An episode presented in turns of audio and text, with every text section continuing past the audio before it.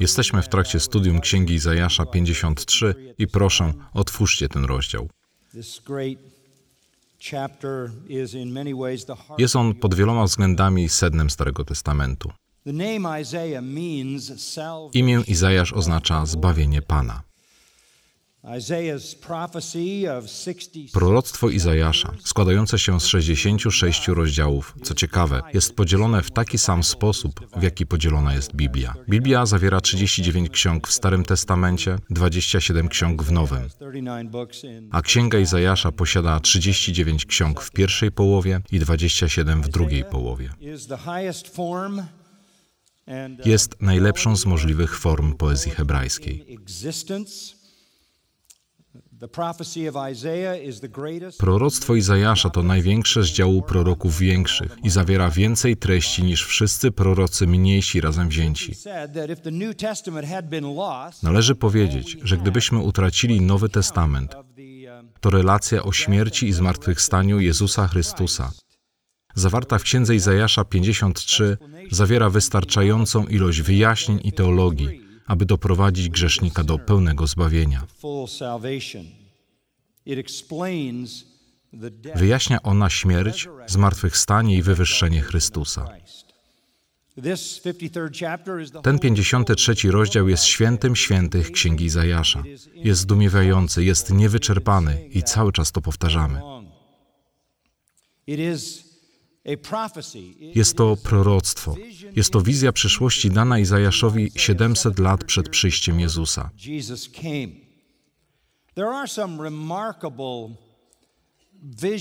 Istnieją pewne niezwykłe wizje dane autorom Pisma Świętego i ludziom, których znamy z Biblii.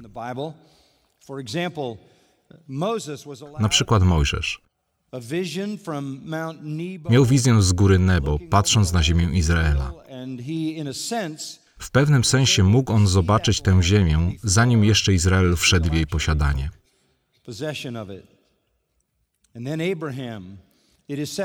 O Abrahamie zaś powiedziane jest, że dzięki Bożemu objawieniu patrzył w przyszłość, widział dzień Chrystusa i radował się.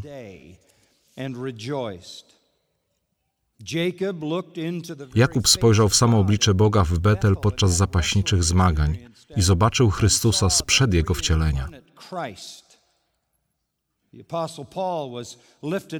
Apostoł Paweł został wyniesiony do trzeciego nieba i widział rzeczy, o których nie wolno mówić.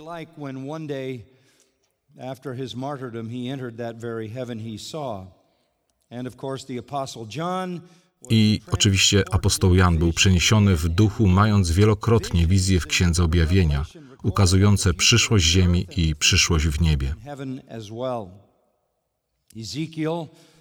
Ezechiel widział chwałę Bożą w oczekiwaniu na sąd, który ma dopiero nadejść. Piotr, Jakub i Jan stanęli na górze przemienienia i zobaczyli przedsmak chwały powtórnego przyjścia Jezusa Chrystusa i doznali przez to oszołomienia, jak wiemy. Ale z tych wszystkich niesamowitych widzeń rzeczy, które mają dopiero nadejść, Żadna nie przewyższa tej niesamowitej wizji Izajasza. I chociaż w sensie technicznym nie było to widzenie, jakbyśmy określili wizję biblijną, to jednak było to bezpośrednie objawienie. Mimo to w tym bezpośrednim objawieniu zawarty był jasny opis znaczenia krzyża. Izajasz, bardziej niż ktokolwiek inny, otrzymał przywilej głębszego wejrzenia w znaczenie Golgoty i śmierci Jezusa Chrystusa niż ktokolwiek inny, zanim to wydarzenie miało miejsce. W tym sensie Izajasz staje się prorokiem Ewangelii, prorokiem krzyża. I chociaż są wydarzenia, które miały miejsce na krzyżu, a które są przepowiedziane w innych miejscach Nowego Testamentu, nigdzie nie łączy się to wszystko tak doskonale jak tutaj. Tak więc, jak już powiedziałem, gdybyś miał tylko historyczny zapis ukrzyżowania i zmartwychwstania, zrozumiałbyś teologię tego wydarzenia na podstawie samego tego rozdziału. Izajasz 53 staje się wtedy streszczeniem Ewangelii w tym sensie, że jest streszczeniem tego, w co trzeba wierzyć, aby grzesznik został wybawiony od sądu i otrzymał przebaczenie za grzech.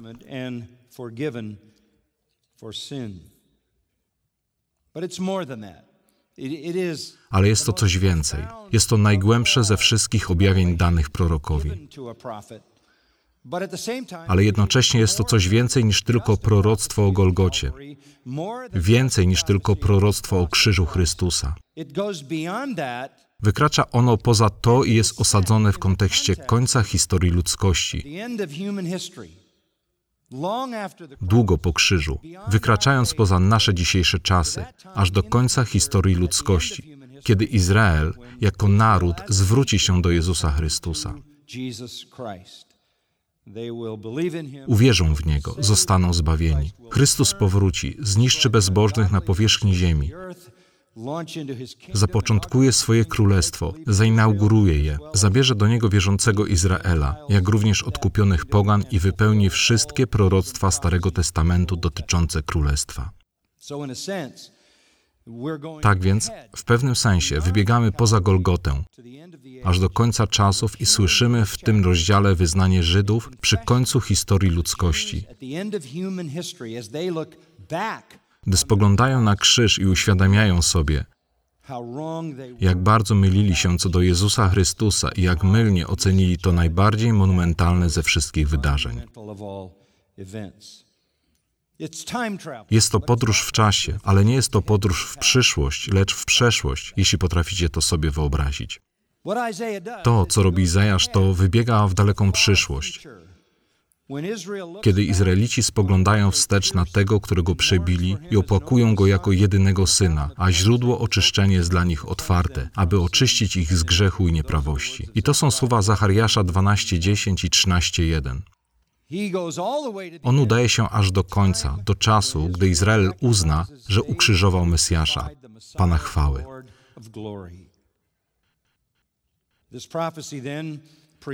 Proroctwo to przedstawia następnie to wielkie wydarzenie eschatologiczne, narodową pokutę Żydów. Zachariasz mówi nam, że dwie trzecie z nich nie uwierzy, będą osądzeni, wyrzuceni, ale jedna trzecia tego narodu uwierzy. Jeśli miałoby się to stać wkrótce, byłaby to liczba około 4 do 5 milionów Żydów. Zbawienie narodu wybranego. Jest to jedyny sposób, w jaki ktokolwiek może być zbawiony, jest to jedyny sposób, w jaki Izrael będzie zbawiony. Nie ma zbawienia dla nikogo, jeśli nie uwierzy w prawdę o Jezusie Chrystusie i prawdę o Ewangelii Krzyża. Jeśli się nie nawróci i nie przyjmie Jezusa jako Pana i Zbawiciela. I to jest właśnie to, co zrobi przyszłe pokolenie Żydów. Przyjmą go, uznają jego śmierć za zastępczą, ofiarną śmierć za nich, po której nastąpi zmartwychwstanie i wywyższenie. Ten rozdział, Izajasz 53, jest wyznaniem, które oni wypowiedzą w tym przyszłym czasie. Ale jest to również wyznanie, które każdy zbawiony grzesznik musi złożyć. Jesteśmy tutaj, ponieważ złożyliśmy to wyznanie. To są słowa, które w jakiś sposób były w naszych umysłach i w naszych ustach. Te cudowne słowa. Ton tego rozdziału jest bardzo smutny, ponury, łamiący serce, bolesny. Dlaczego? Ponieważ przyszłe pokolenie Żydów spojrzy wstecz i zda sobie sprawę, że dojście do wiary w Jezusa Chrystusa trwało tak długo, a oni pokochali swojego Mesjasza tak bardzo, bardzo późno. Kiedy ten dzień nadejdzie, oto co powiedzą. Przeczytam wam jeszcze raz.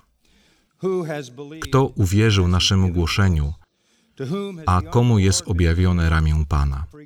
Wyrósł bowiem przed nim jak latorość i jak korzeń z suchej ziemi. Nie miał kształtu ani urody. I gdy widzieliśmy go, nie było wyglądu, który by się nam podobał. Wzgardzony i odrzucony przez ludzi, mąż boleści i doświadczony cierpieniem. I przed nim ukrywaliśmy jakby swoją twarz. Zgardzony tak, że mieliśmy go za nic. Zaprawdę On wziął na siebie nasze cierpienia i nosił nasze boleści. A my uważaliśmy, że jest zraniony, uderzony przez Boga i utrapiony. Lecz On był zraniony za nasze występki, starty za nasze nieprawości. Kara dla naszego pokoju była na Nim, a Jego ranami zostaliśmy uzdrowieni. Wszyscy jak owce zbłądziliśmy. Każdy z nas zboczył na swoją drogę. A Pan włożył na Niego nieprawość nas wszystkich. Uciśniony i gnębiony, ale nie otworzył swoich ust. Jak baranek na rzeź prowadzony i jak owca przed tymi, którzy ją strzygą. Zamilkł i nie otworzył swoich ust. Został zabrany z więzienia i z sądu. Kto wypowie jego pokolenie? Został bowiem wyrywany z ziemi żyjących i zraniony za przestępstwo mojego ludu. I wyznaczono mu grób z niegodziwcami, a z bogaczami była jego śmierć. Choć nieprawości nie uczynił, ani nie znaleziono fałszu w jego ustach. Lecz spodobało się Panu zetrzeć go i zgnębić, a po złożeniu swojej duszy na ofiarę za grzech ujrzy potomstwo, przedłuży swoje dni i to, co się podoba Panu, przez Jego rękę szczęśliwie się spełni. Z udręki swej duszy ujrzy owoc i nasyci się. Mój sprawiedliwy sługa swoim poznaniem usprawiedliwi wielu, bo sam poniesie ich nieprawości. Dlatego dam mu dział wśród wielkich, aby dzielił się zdobyczami z mocarzami, ponieważ wylał swoją duszę na śmierć. Został zaliczony do przestępców, sam poniósł grzech wielu i wstawił się za przestępcami.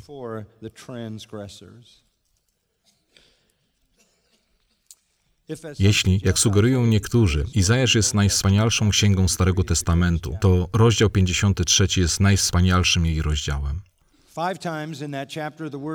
Pięć razy w tym rozdziale pojawia się słowo wielu i odnosi się do beneficjentów zadziwiającego zadośćuczynienia dokonanego przez sługę.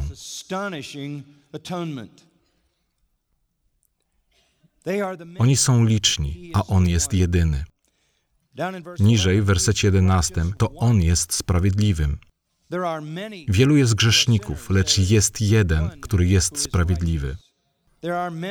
Jest wielu, którzy są winni, lecz jest jeden, który dokonuje dla nich zadowalającego zadośćuczynienia. Wielu jest słowem podchwyconym przez pisarzy Nowego Testamentu. Zarówno Mateusz, jak i Marek odnoszą się do Chrystusa jako do tego, który dał swoje życie na okup za wielu. Paweł w liście do Rzymian 5:15 mówi o ofierze Chrystusa za wielu. Autor listu do Hebrajczyków 9:28 ponownie odnosi się do faktu, że Chrystus oddał swoje życie za wielu. Chodzi o wielu w przeciwieństwie do jednego. I wszyscy ci pisarze, Mateusz, Marek, Paweł i autor listu do Hebrajczyków sięgają do Izajasza 53, niekoniecznie go cytując, a tam mamy kontrast pomiędzy jedynym sprawiedliwym w wersecie 11, a wieloma, którzy są grzesznikami. I wielu jest winnych, ale tylko jeden jest sprawiedliwy. To jest prawdziwe wyznanie i chcę Wam pokazać, dlaczego to wiemy. Jest to charakterystyczne dla każdego wyznania grzechu, który jest zbawcze. Jest to charakterystyczne dla każdego zbawczego wyznania grzechu. Jest to prawdziwa i szczera spowiedź mająca na celu zbawienie. Słuchaj uważnie, ponieważ tutaj grzesznik bierze pełną odpowiedzialność za swój grzech. The sinner takes full responsibility for his sin. Będzie to prawdą w narodowym wyznaniu grzechów przez Izraela w przyszłości, ale jest to prawdą już dzisiaj u każdej jednostki, która dochodzi do prawdziwej zbawczej wiary w Jezusa Chrystusa. Jest to prawdziwe i szczere wyznanie grzechu, w którym grzesznik bierze całkowitą odpowiedzialność za swój grzech.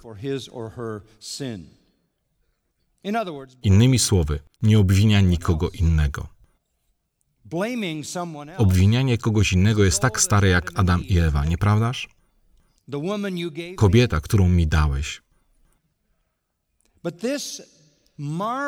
Ale ten cudowny rozdział jest nie tylko pełen czasowników w czasie przeszłym, co mówi nam, że jest to przyszłe pokolenie patrzące wstecz na krzyż, ale jest on pełen innej cechy językowej, która musi być zidentyfikowana, a mianowicie zawiera mnóstwo zaimków w pierwszej osobie liczby mnogiej.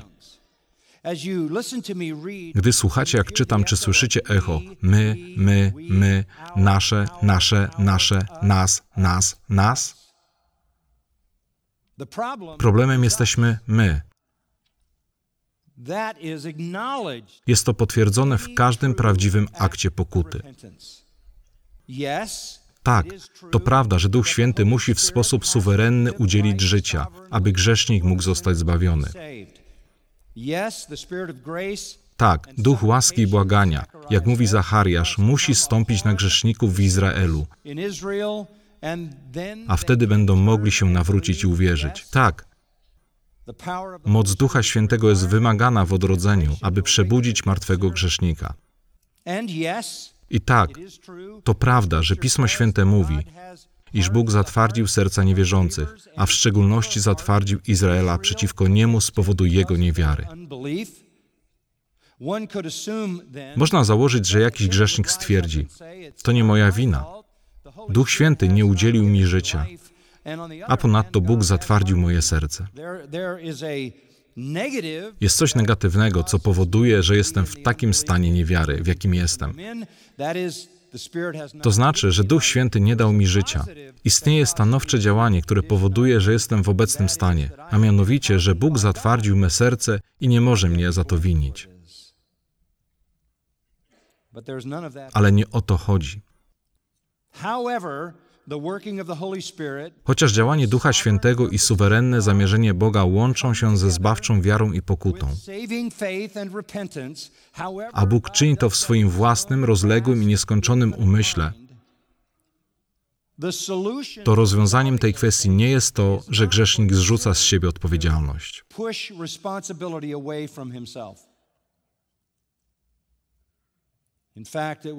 W rzeczywistości to Jezus płakał nad miastem Jerozolimą i Jezus powiedział: Często chciałem was zgromadzić, ale wy nie chcieliście.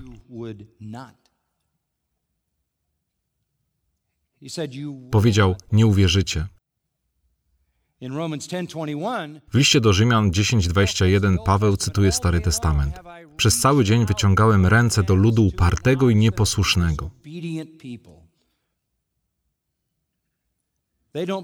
Oni nie obarczają winą za swój stan Ducha Świętego ani wyroku Bożego. Biorą pełną odpowiedzialność za swoją niewiarę i stan, do jakiego ona ich doprowadziła. Biorą pełną odpowiedzialność za grzechy, które popełnili, za swoje przewinienia i nieprawości oraz za skutki i konsekwencje tych grzechów. To znaczy za utrapienia i smutki, które wypełniają ich życie. To wszystko nasza wina, mówią. A w każdej prawdziwej i zbawczej spowiedzi nie ma zrzucania winy na kogoś innego. Grzesznik przyjmuje na siebie pełną odpowiedzialność. Każdy nawracający się musi to zrobić. To nie tylko oni wówczas, to teraz ty i to ja.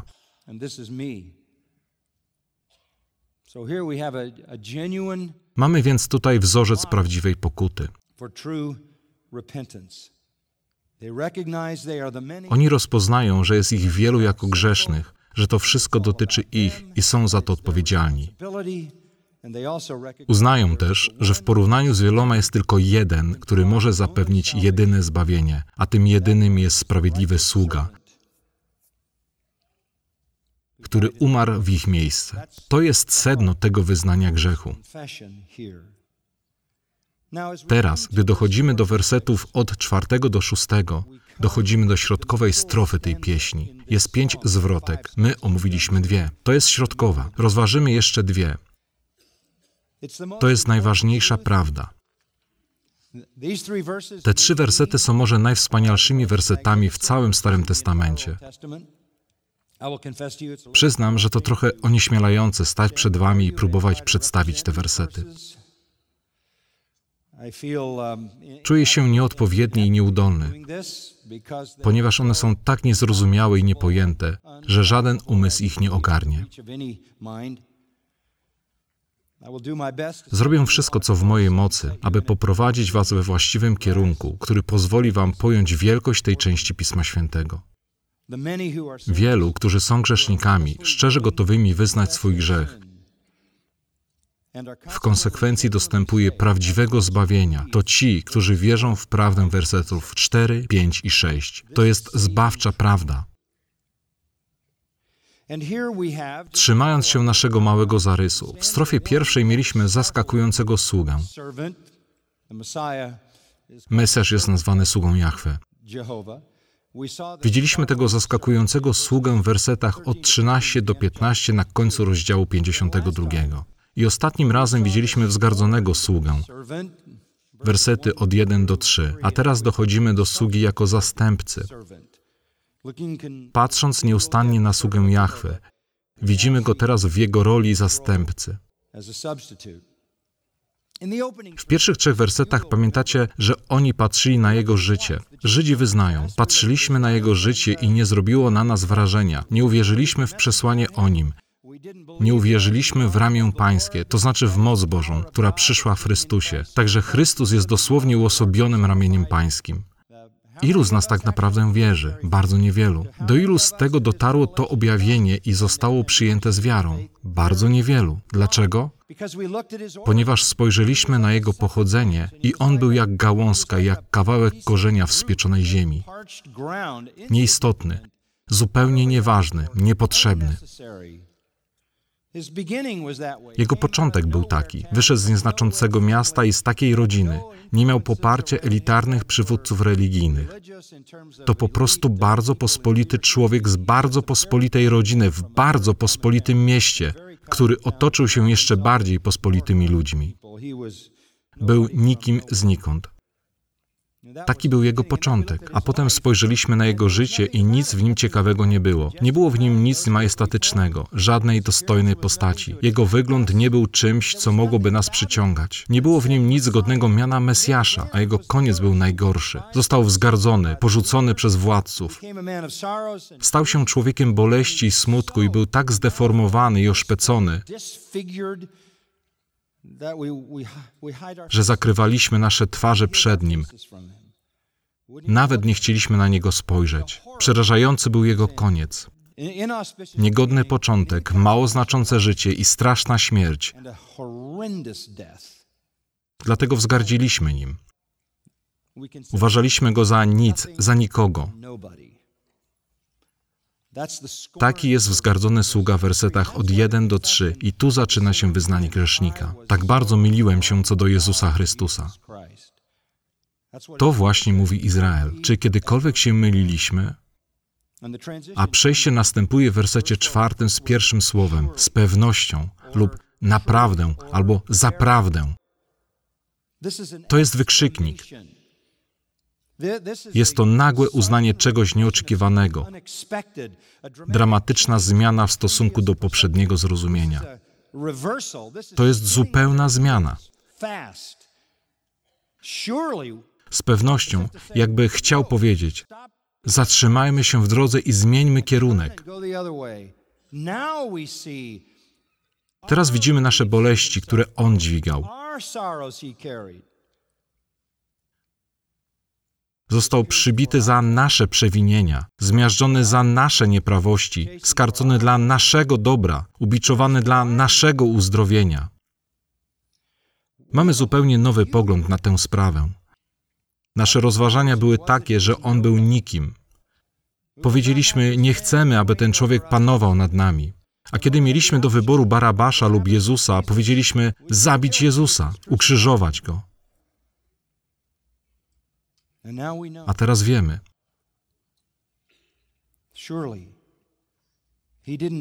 Z pewnością nie umarł za swój własny grzech, ani za swoje własne nieprawości czy przewinienia. Nie umarł dlatego, że był bluźniercą, jak myśleliśmy. Nie umarł, bo Bóg zabił go za to, że twierdził, że jest Bogiem, lub za to, że twierdził, iż jest Mesjaszem, choć nim nie był. Nie umarł dlatego, że twierdził, iż jest równy Bogu. Tak właśnie myśleli. Myśleli, że Bóg zabił go za jego bluźnierstwa.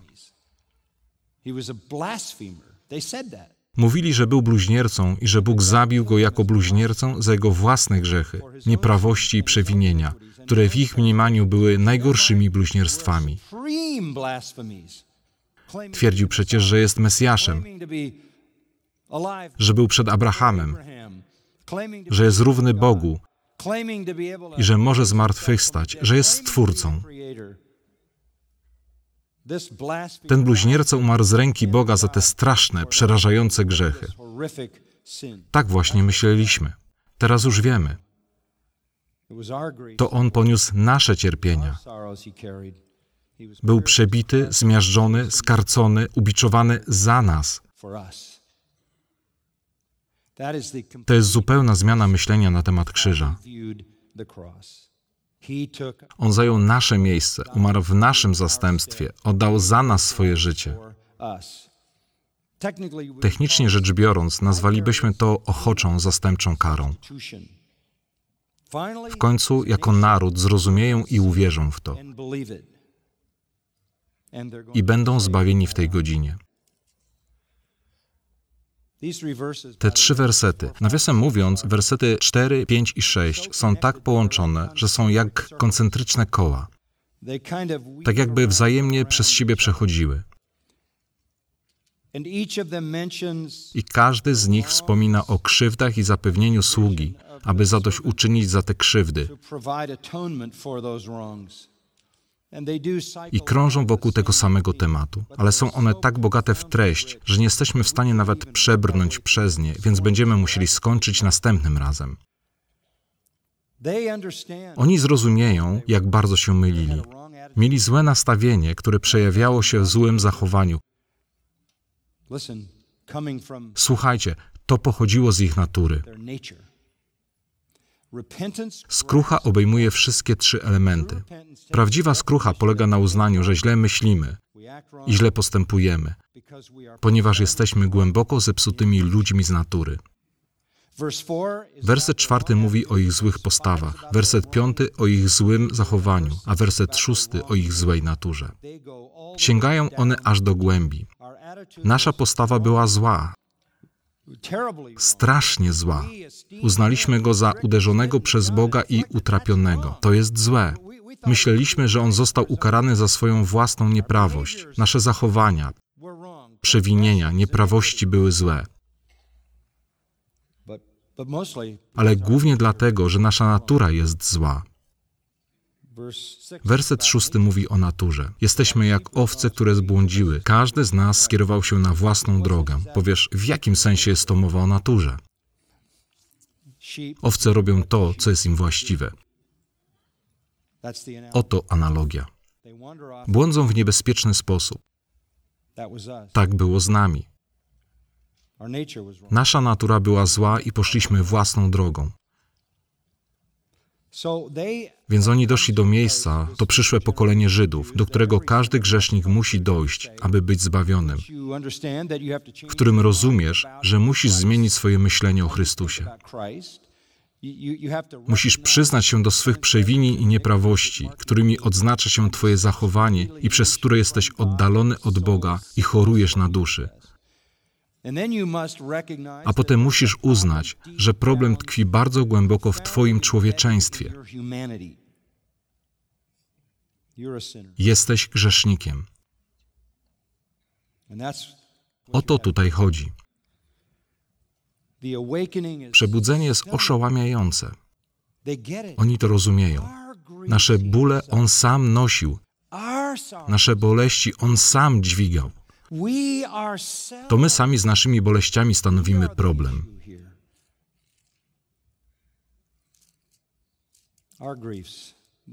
Słowo boleści oznacza chorobę. Są to choroby, niedomagania, nieszczęścia, szeroko pojęte.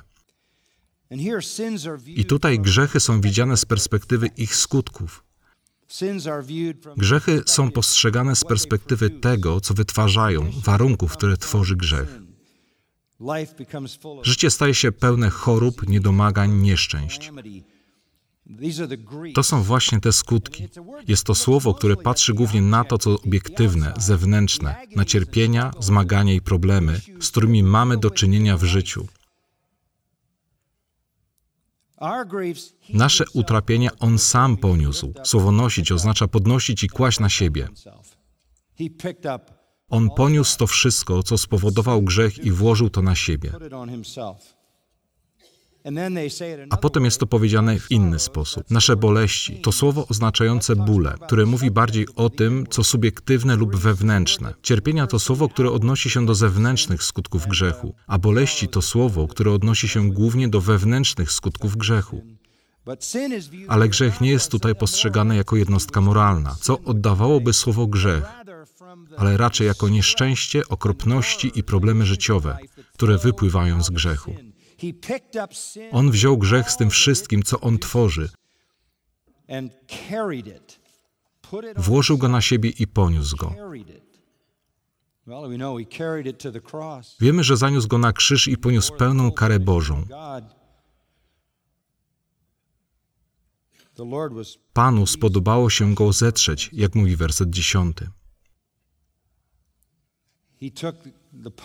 On wziął na siebie karę za nasz grzech i w ten sposób zniósł cały ciężar grzechu i wszystkie jego skutki. W całym Starym Testamencie znajdują się ostrzeżenia dla narodu żydowskiego i dla wszystkich ludzi, że złamanie prawa Bożego uczyni cię winnym.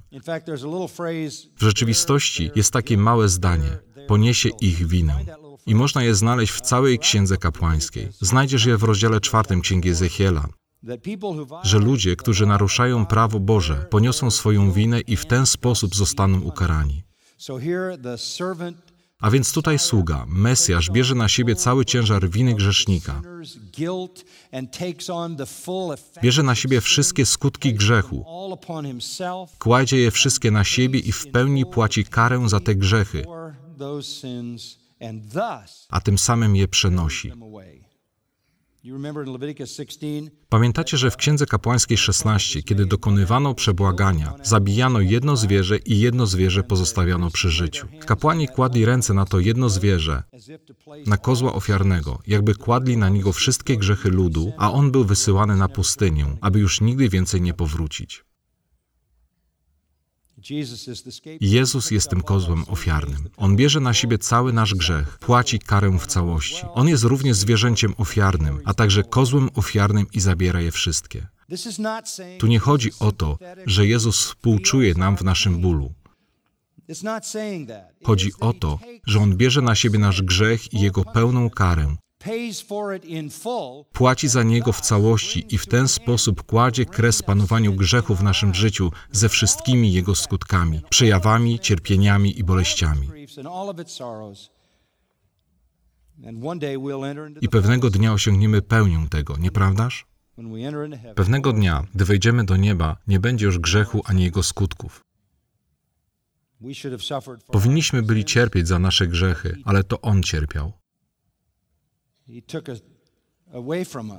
Zabrał od nas wszystko, co do nas należało. Wszystko, co powinniśmy odczuwać jako sąd, ból, zniszczenie, a nawet wieczną karę i włożył to na siebie.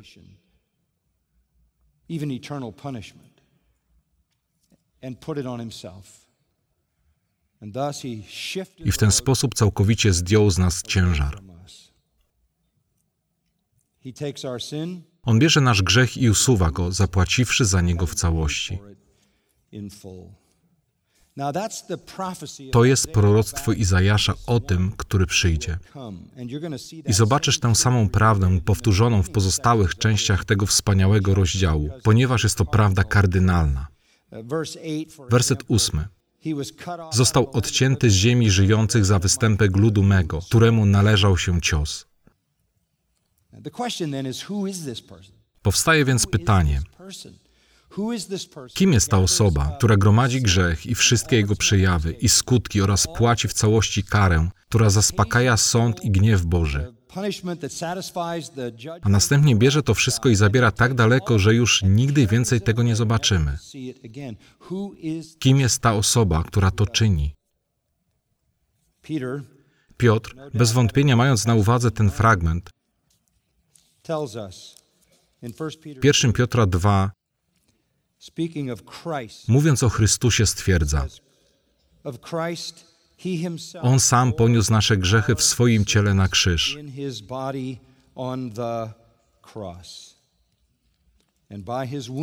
I Jego ranami zostaliśmy uzdrowieni. To jest bezpośrednia aluzja do Izajasza 53. it can be no one To nie może być nikt inny jak tylko Chrystus. Nikt poza Jezusem Chrystusem nie może tego wypełnić. Izrael dojdzie do tej wiedzy, dojdzie do tej świadomości, płacząc i zawodząc w pokucie, zobaczywszy prawdę o słudze, Mesjaszu, Jeszua, Jezusie. I będą świadczyć o ogromnym błędzie, jaki popełnili. Pokolenia go popełniały przez tysiące lat. A tutaj oświadczają, jak bardzo się mylili. On nie cierpiał za swój grzech, lecz za ich grzech.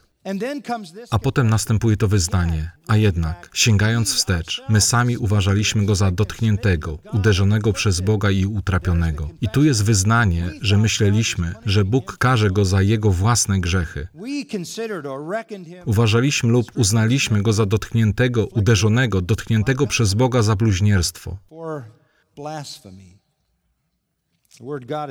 Słowo Bóg to Elohim i wszystkie te czasowniki łączą się z Elohim. Uderzony przez Boga, uderzony przez Boga, dotknięty przez Boga. Myśleliśmy, że Bóg karze go za jego grzechy, a język tutaj jest bardzo dobitny. Słowo uderzony oznacza gwałtowne uderzenie. Jest ono użyte w Księdze Wyjścia 11.1 o plagach. Słowo uderzony oznacza w zasadzie pobicie kogoś, nawet na śmierć. a słowo dotknięty jest słowem ogólnym. Upokarzać, poniżać, niszczyć. Tak więc myśleliśmy, że kiedy on był bity, poniżany i upokarzany, to Bóg to czynił, ponieważ był bluźniercą. A tak na marginesie, nadal taka jest jego żydowska ocena. Żydowska ocena jest właśnie taka dzisiaj. Taki jest ich pogląd. Ale są Żydzi, którzy dostrzegają prawdę, czyż nie? Niektórzy z was. I mówicie, że tak właśnie myśleliśmy, ale teraz wiemy co innego. I oni pewnego dnia w przyszłości będą widzieli, że to jest baranek Boży wybrany przez Niego, aby być zastępcą niosącym ich grzechy. sins. They get it. And so in verse 5, Zrozumieją to i dlatego w wersecie piątym powiedzą, że został przebity za nasze przewinienia, zdruzgotany za nasze nieprawości, karany dla naszego dobra, biczowany dla naszego uzdrowienia. To jest taki cudowny język, bardzo obrazowy. Słowa przebity, zmiażdżony, karany, czyli ukarany, biczowany, bardzo mocne słowa. Porozmawiajmy o nich przez chwilę. No Prorok nie ma wiedzy o krzyżu, nie wie, co się stanie za 700 lat.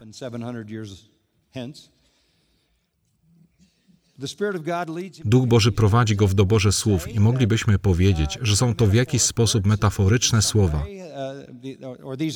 albo ogólne słowa, które mówią przebity, zmiażdżony, ukarany i ubiczowany. uh, Po prostu drastyczne i dramatyczne słowa um, i w pewien sposób odpychające, gdy pomyślimy tak o kimś, kto jest traktowany w ten sposób. Lecz są one do pewnego stopnia ogólne. Istnieją hebrajscy uczeni, którzy sugerują, że słowo przebity na przykład jest najmocniejszym hebrajskim wyrażeniem oznaczającym gwałtowną śmierć. Więc jeśli spojrzysz na to w ogólnym sensie, możesz powiedzieć, Cóż, ktokolwiek kto jest, doznał gwałtownej śmierci. i miałbyś rację. Możesz też spojrzeć na słowo starty, a to słowo ma szeroki zakres znaczeniowy. Bycie zdeptanym na śmierć, zdeptanym, zmiażdżonym pod stopami, jak w Lamentacjach 3:34, aż do bycia poturbowanym i posiniaczonym. To byłby węższy sens tego słowa. Może ono po prostu mieć szersze znaczenie, określając życie, które zostało zmiażdżone. Ale może to być cokolwiek, jak już powiedziałem, od bycia zdeptanym na śmierć do bycia poważnie potłuczonym. A potem słowo karcenie. Bardzo ciekawe słowo. Jest to jedyne hebrajskie słowo, które wyraża karanie, a karanie jest terminem technicznym i prawnym. Możesz powiedzieć, na pewno była to kara w ogólnym rozumieniu i miałbyś rację. A słowo biczowanie także może być postrzegane w sensie bardziej ogólnym. Oznacza biczowanie kogoś, cięcie kogoś, zadawanie komuś ran. To mogą być ogólne słowa i być może kiedy Izajasz tak pisał, tak właśnie myślał. Cóż, to jest wybór wszystkich najgorszych możliwych opisów straszliwej, przerażającej śmierci. Ale prawda jest taka, że nie są to jedynie ogólne stwierdzenia, ponieważ każda z tych rzeczy wydarzyła się w życiu Jezusa. Został przebity pięć razy obie stopy, obie ręce i bok. Psalm 22 jest psalmem, który zapowiada krzyż. Psalm 22 zaczyna się słowami: Boże mój, Boże mój, czemuś mnie opuścił. Te same słowa Jezus wypowiedział na krzyżu, ale w Psalmie 22:17 psalmista pisze: Przebili mi ręce i nogi. Zachariasza 12:10 będą patrzeć na tego, którego przebili. I oni rzeczywiście przebili Jezusa na krzyżu. To się rzeczywiście wydarzyło. W Ewangelii Jana 19 jest kilka wersetów, które są z tym związane. Jan 19:34. Jeden z żołnierzy przebił mu bok włócznią i natychmiast wypłynęła krew i woda. Werset 37 mówi: I spełnił się inny fragment pisma. Będą patrzeć na tego, którego przebili. Tak, on został przebity. Jak dokładne jest to proroctwo. A co ze słowem zmiażdżony? Może ono odnosić się, jak już mówiłem, do wszystkiego, od poważnego stłuczenia do bycia zadeptanym na śmierć.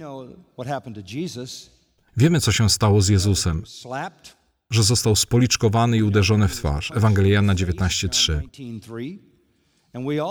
Wiemy też, że zgodnie z Ewangelią Mateusza 27:30 że Rzymianie wzięli kije i bili go nimi po twarzy. Uderzanie go w twarz, policzkowanie go i bicie jego głowy i twarzy kijami spowodowałyby siniaki i pręgi, które mieściłyby się w ramach słowa zmiażdżony. A co z następnym? Karcenie. Jak już powiedziałem, hebrajskie słowo oznaczające karę. Czy jego egzekucja była formą kary? Absolutnie tak. Było w nim oskarżenie. Pamiętasz, że Żydzi wezwali go razem i przynieśli fałszywych świadków, aby powiedzieć kłamstwa przeciwko niemu. Oskarżenie wędrowało z miejsca na miejsce, z domu Annasza do domu Kajfasza. Oni przekazali Jezusa Herodowi. Ten odesłał go z powrotem, a w ramach parodii procesu próbowali przekształcić to oskarżenie w zarzut rzeczywistego przestępstwa. A potem domagali się egzekucji, więc postawili go przed Piłatem. Piłat był straszony i szantażowany, aby skazać Jezusa na śmierć, a jego egzekucja była oficjalną karą przez władze rzymskie. To była kara. Wynik oskarżenia, procesu, werdyktu, wyroku. Formalna kara została wykonana. A co ze słowem biczowanie? Czy jest to tylko termin ogólny? Według Ewangelii Marka 15:15 15, Jezus został ubiczowany. Wszyscy znamy tę historię. Ciężki kij z wyciągniętymi z niego skórzanymi rzemieniami, najeżony kośćmi, kamieniami i szkłem, raniący jego ciało za każdym uderzeniem. Żydzi znali to wszystko. Wiedzą to teraz. Wiedzą o tym człowieku Jezusie, który był przebity i posiniaczony, ukarany i ubiczowany. Wiedzą o tym bardzo dobrze. To jest zapisane. Ale w dniu narodowego zbawienia spojrzą wstecz i zdadzą sobie sprawę, że to Bóg go zmiażdżył.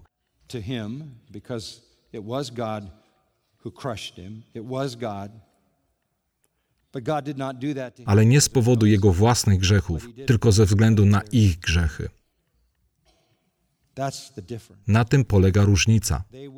Oni będą wyznawać grzechy. Kocham to. za nasze przewinienia, za nasze nieprawości, dla naszego dobra, dla naszego uzdrowienia.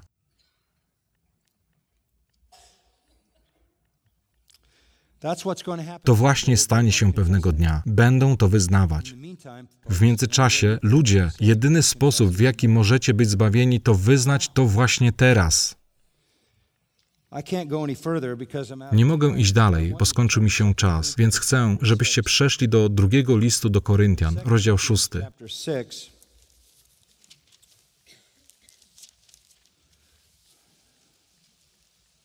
Paul borrows from the 49th w którym Paweł zapożycza tekst Izajasza 49:2.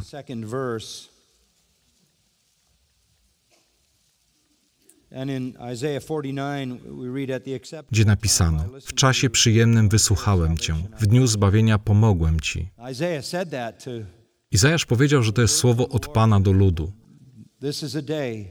To jest dzień, w którym będę słuchał. To jest dzień zbawienia, w którym będę pomagał. A potem Paweł odnosi to do teraźniejszości i mówi: Lecz teraz jest czas przyjemny. Oto teraz jest dzień zbawienia. Narodowe zbawienie Izraela to jest przyszłość, na końcu czasu zwanego uciskiem. Ale teraz jest dzień zbawienia. Teraz jest czas przychylny dla ciebie. Żyda czy poganina. Smutna rzeczywistość jest taka, że pomiędzy śmiercią Chrystusa a zbawieniem Izraela w przyszłości, pokolenie za pokoleniem niewierzących Żydów poszło na wieczną karę, na którą nie ma lekarstwa. A pokolenie za pokoleniem i naród za narodem, niewierzący poganie szli na wieczną karę, na którą nie ma lekarstwa. W końcu nastąpi odrodzenie w Izraelu. Na końcu, w tym samym okresie, nastąpi wielkie odrodzenie, wielkie rozpowszechnienie Ewangelii. Aniołowie w niebiosach, zgodnie z Księgą Objawienia, będą głosić Ewangelię. Dwaj świadkowie, którzy umrą i zmartwychwstaną, będą głosić Ewangelię. 144 tysiące Żydów będzie głosić Ewangelię. 12 tysięcy z każdego plemienia. Izrael dojdzie do wiary i podobnie dojdą do wiary ludzie z każdego języka i plemienia i ludu i narodu. Nastąpi wielkie rozpowszechnienie Ewangelii. W końcu ludzie zostaną zbawieni, ale pomiędzy obecnym czasem a przyszłym ludzie nadal umierają i giną na zawsze jako pozbawieni środków zaradczych. A teraz jest dla was właściwy czas. Teraz jest dzień zbawienia. Ono jest dostępne, jeśli tylko przyjmiesz ten dar. Może to jest ta chwila pewności. Myliliśmy się co do Niego. To dla nas On umarł. He took our griefs, our sin, Wziął nasze utrapienia, smutki, choroby, nieszczęścia, klęski i nasz grzech. Zapłacił za cały grzech i zabrał wszystkie jego skutki na zawsze. To jest Twój dzień, aby złożyć swoją ufność w Zbawicielu. Ufam, że to uczynisz. Pokłońmy się w modlitwie.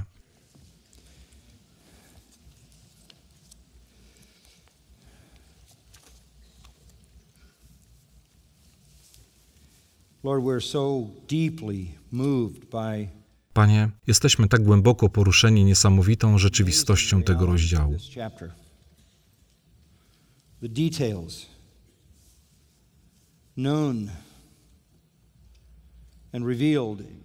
Szczegóły znane i objawione setki lat przed tym, zanim się wydarzyły, jednoznacznie wskazują na Chrystusa i na nikogo innego. no other. And we know I wiemy, że nie ma zbawienia w żadnym innym imieniu niż Chrystus.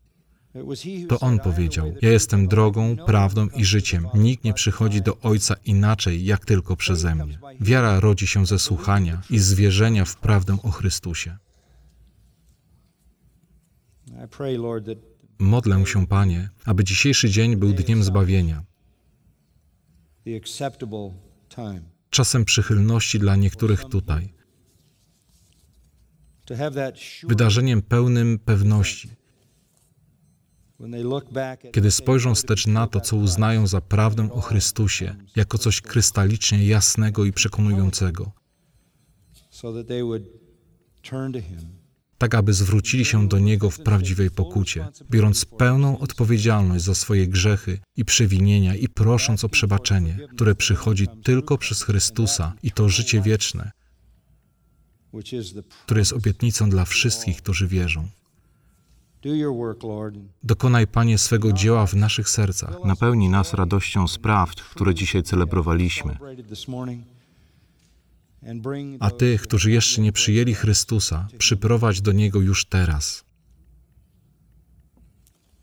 Zanim zakończę modlitwę końcową, chciałbym przypomnieć, że pokój modlitwy jest otwarty po mojej prawej stronie, w przedniej części, w podwójnych drzwiach z napisem wyjście. Jeśli chcesz z kimś porozmawiać lub pomodlić się o swoje zbawienie, o swoją wieczność, o swoją skruchę, chcesz jakiejś pomocy, jesteśmy tu, aby Ci służyć, okazać Ci miłość i wsparcie. Ale musisz porozmawiać z Panem i wylać swe serce przed Nim. Słyszałeś prawdę. Wiesz, dlaczego On przyszedł, dlaczego umarł, a to dopiero początek. Dojdziemy również do zmartwychwstania. Ale jeśli pragniesz przyjąć Go jako Zbawiciela i Pana, musisz zrobić to dzisiaj. Nie odkładaj tego na później. Nie odkładaj tego na jakąś nieznaną przyszłość. Jesteśmy tu, aby Wam służyć, a po zakończeniu modlitwy, pokój modlitwy będzie otwarty. our Father, we do now ask Ojcze nasz, prosimy Cię teraz, abyś pomógł nam zrozumieć pilność czasów, w których żyjemy, pilność zanoszenia Ewangelii do ludzi, którzy koniecznie muszą ją usłyszeć, a jak mają ją usłyszeć, jeśli nie ma nikogo, kto by ją głosił? Pomóż nam głosić tę chwalebną Ewangelię i powiedzieć grzesznikom, że to jest czas przychylności, to jest godzina łaski, to jest dzień zbawienia, jeśli tylko przyjdą. Dokonaj tej pracy w naszych sercach, która motywuje nas do tego, co w życiu najważniejsze, do spraw, które mają znaczenie. A nic nie liczy się bardziej niż głoszenie Chrystusa. Przez nasze życie i przez nasze świadectwo. Spraw, abyśmy wzywali ludzi do Niego. A Ty bądź łaskawy i zbaw grzeszników, nawet dzisiaj. Modlimy się o to w imieniu Jezusa Chrystusa. Amen.